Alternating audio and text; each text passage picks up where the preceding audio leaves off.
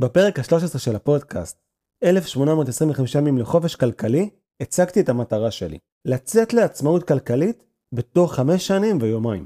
מאז הפרק הזה עברנו לא מעט פרקים, והשתדרגתי והתפתחתי, ולמדתי עוד הרבה הרבה כלים, ודיברתי עם אנשים חכמים. ככל שדיברתי וככל שהחכמתי עם הזמן, התחלתי, נקרא לזה, לפתח את הכישורים שלי. התחלתי לשדרג את היכולות שלי לייצר כסף.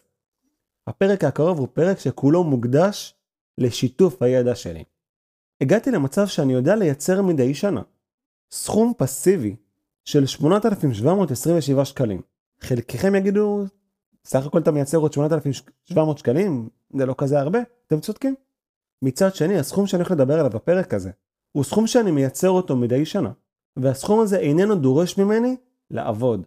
הסכום הזה הולך להיכנס כמו שעון לחשבון ההשקעות שלי, והסכום הזה הולך להניב לי תשואה מבלי לעבוד. רגע לפני שאני אשתף אתכם איך הכסף הזה נכנס מדי שנה לחשבון ההשקעות שלי, חשוב לי להגיד בצורה מאוד מאוד ברורה. אני הולך לשתף בפרק הזה בחלק מתיק המניות שלי. חלק מהמניות שאני הולך לדבר עליהן בפרק הקרוב הן מניות בעלי סיכון גבוה. וככל שהסיכון גבוה יותר, יש סיכוי להפסיד גם כסף. אז חשוב לי להגיד ולבקש מכם בכל לשון של בקשה. כל מה שאני הולך לדבר בפרק הקרוב איננו המלצה לפעולה ואיננו ייעוץ פיננסי. אני בסך הכל משתף בידע האישי שלי, בניסיון שלי, ומשתף איך אני מייצר מדי שנה סכום נוסף נטו של 8,727 שקלים. פתיח ומתחילים.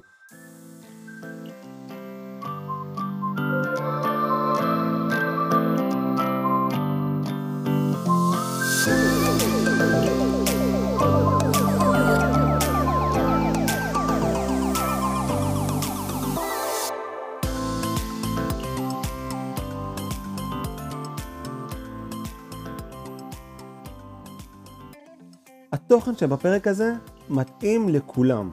כל מי שמאזין או מאזינה לפרק הזה יכול כבר עכשיו, כמובן אחרי שהוא עושה שיעורי בית ולומד ומגדיר סיכונים או מתייעץ עם יועץ פנסיוני או פיננסי, אחרי שהוא יבצע או תבצע את זה, אתם תוכלו בוודאות מעשית להתחיל להכניס כסף לתיק שלכם, להתחיל להגדיל את ההשקעות שלכם.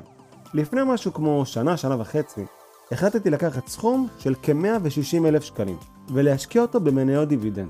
במקרה או במידה והחלטתם לדלג על הפרק הראשון של הפודקאסט, בבקשה תחזרו אחורה בזמן ותאזינו לפרק הראשון, כי הפרק הראשון מלמד מהי מניית דיבידנד, והפרק הראשון גם מלמד אותנו, מציג לנו מניית דיבידנד שמכניסה מדי חודש תשואה על הכסף שלנו. ממש כמו תשלום שכירות. אז אני ממליץ לכם יכולים לעצור ולהאזין לפרק הראשון במידה ודילגתם עליו. טוב, בואו רגע נקפוץ קדימה בזמן. לקחתי 160 אלף שקלים. החלטתי לקחת את הכסף הזה ולפזר אותו בין מניות דיבידנד שונות. הכסף הזה שימש אותי לקניית כל מיני מניות. ביניהם חברות כמו MO, Altria Group, שהיא חברה שהיא אחראית על ייצור טבק, מניות כמו חברת HR, שהיא חברה שהיא אחראית על ניהול נכסי נדל"ן, חברות כמו O, או Realty Income, שהיא חברה שמנהלת נדל"ן בהיקפים מאוד מאוד גדולים בכל העולם, חברות כמו MMM, שהיא חברה שאפשר למצוא את המוצרים שלה כמעט בכל בית, בכל מקום בעולם. החלטתי לפזר את ההשקעה שלי בין המניות הללו, מסיבות כאלה ואחרות. חלק מהסיבות היו כי חיפשתי חברות שאני מגדיר אותן בתור חברות שהן יציבות, פשוט חיפשתי לפזר את ההשקעה שלי, את ה-160 אלף שקלים שהשקעתי, על פני מניות כאלה ואחרות. חלק מהמניות בתיק, למשל חברת MMM, הן חברות בעלי סיכון גבוה. למשל חברת MMM כרגע נמצאת בתהליכים משפטיים מול הצבא בארצות הברית.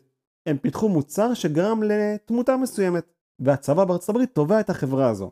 על אף שכרגע מתנהלת תביעה כנגד החברה, אני החלטתי להשקיע בחברה, וזה מכיל בתוכו סיכונים כאלה ואחרים.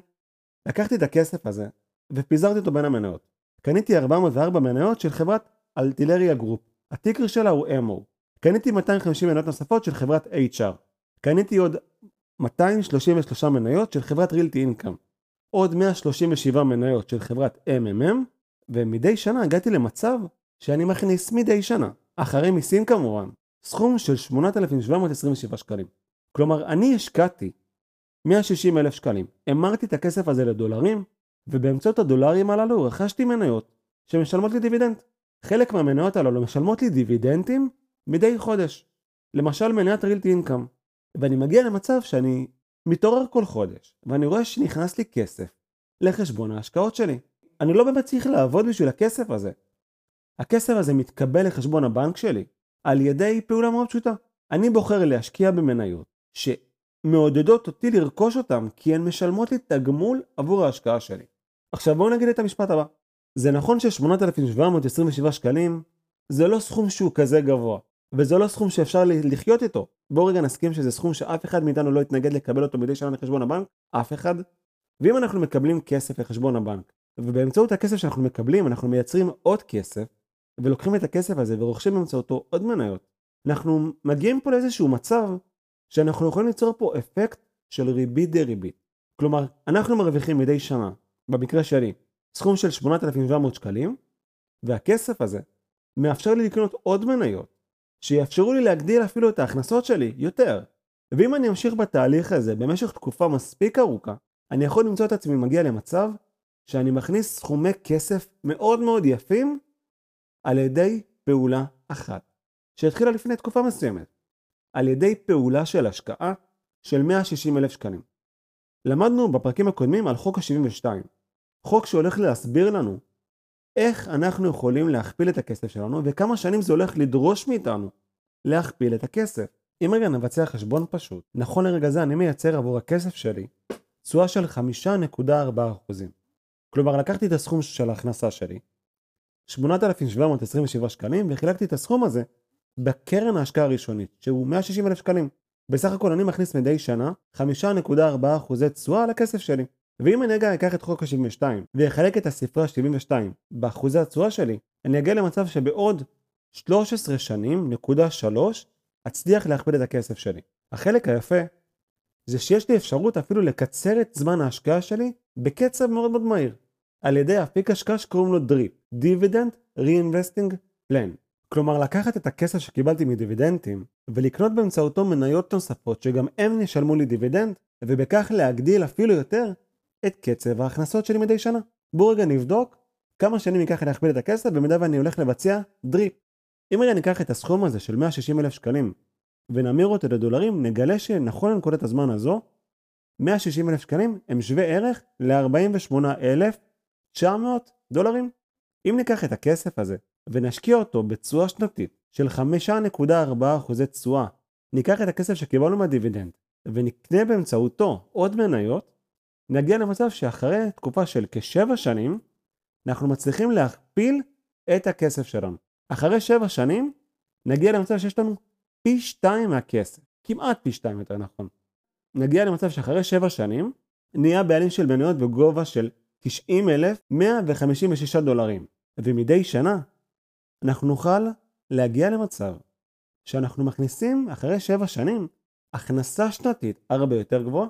אם בשנה הראשונה הכנסנו סכום שאמרנו שהוא שווה ערך ל-8,727 שקלים, בשנה השביעית אנחנו נכניס סכום שהוא עומד על 4,552 דולרים.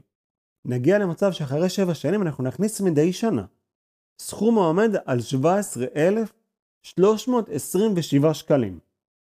כלומר הכנסנו פי 2 גם בהכנסה השנתית שלנו מדיבידנדים.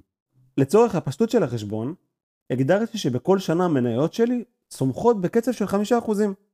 5% צמיחה מדי שנה זה סכום, זה קצב עלייה שנראה לי מאוד מאוד לגיטימי ביחס לתנאי האינפלציה ולתקופה הכלכלית שאנחנו נמצאים בה, ולכן החלטתי להגדיר את הספרה 5. ייתכן והספרה הזו איננה מדויקת, וייתכן שהיא תפעל או לטובתי או לרעתי. הספרה 5% תשואה מייצגת איזושהי השערה שהיא נכונה עבורי.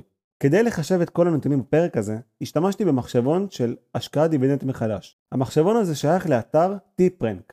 מצורף קישור למחשבון הזה. הקישור למחשבון מופיע בתיאור של הפרק.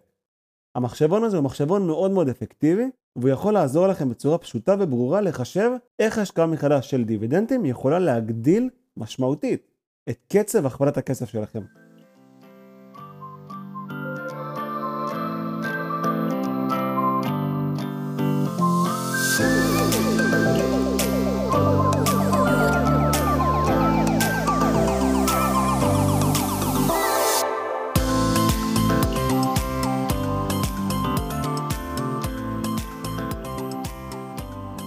תודה רבה לכם על ההאזנה בפרק, שמחתי לשתף בכסף שנכנס לחשבון ההשקעות שלי.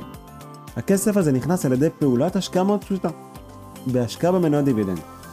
אני מודה לכם על ההאזנה. אני ממש אשמח אם תלחצו ברגע זה על כפתור העקוב, כפתור ה subscribe שמופיע על המסך שלכם. לאחר שתלחצו על כפתור זה יעזור לי לקדם את הערוץ שלי, לקדם את הפודקאסט. ובאופן הבא יותר ויותר אנשים יזכו להיחשף לתכנים הללו. אז תלחצו בבקשה על הכפתור.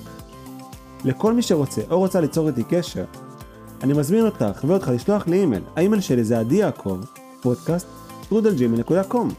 עדי זה A-D-I-Y-A-A-K-O-V. פודקאסט זה פודקאסט, שטרודל Gmail.com. תודה רבה לכם על ההאזנה. ניפגש בפרקים הבאים ושתהיה לנו שנה טובה ומוצלחת.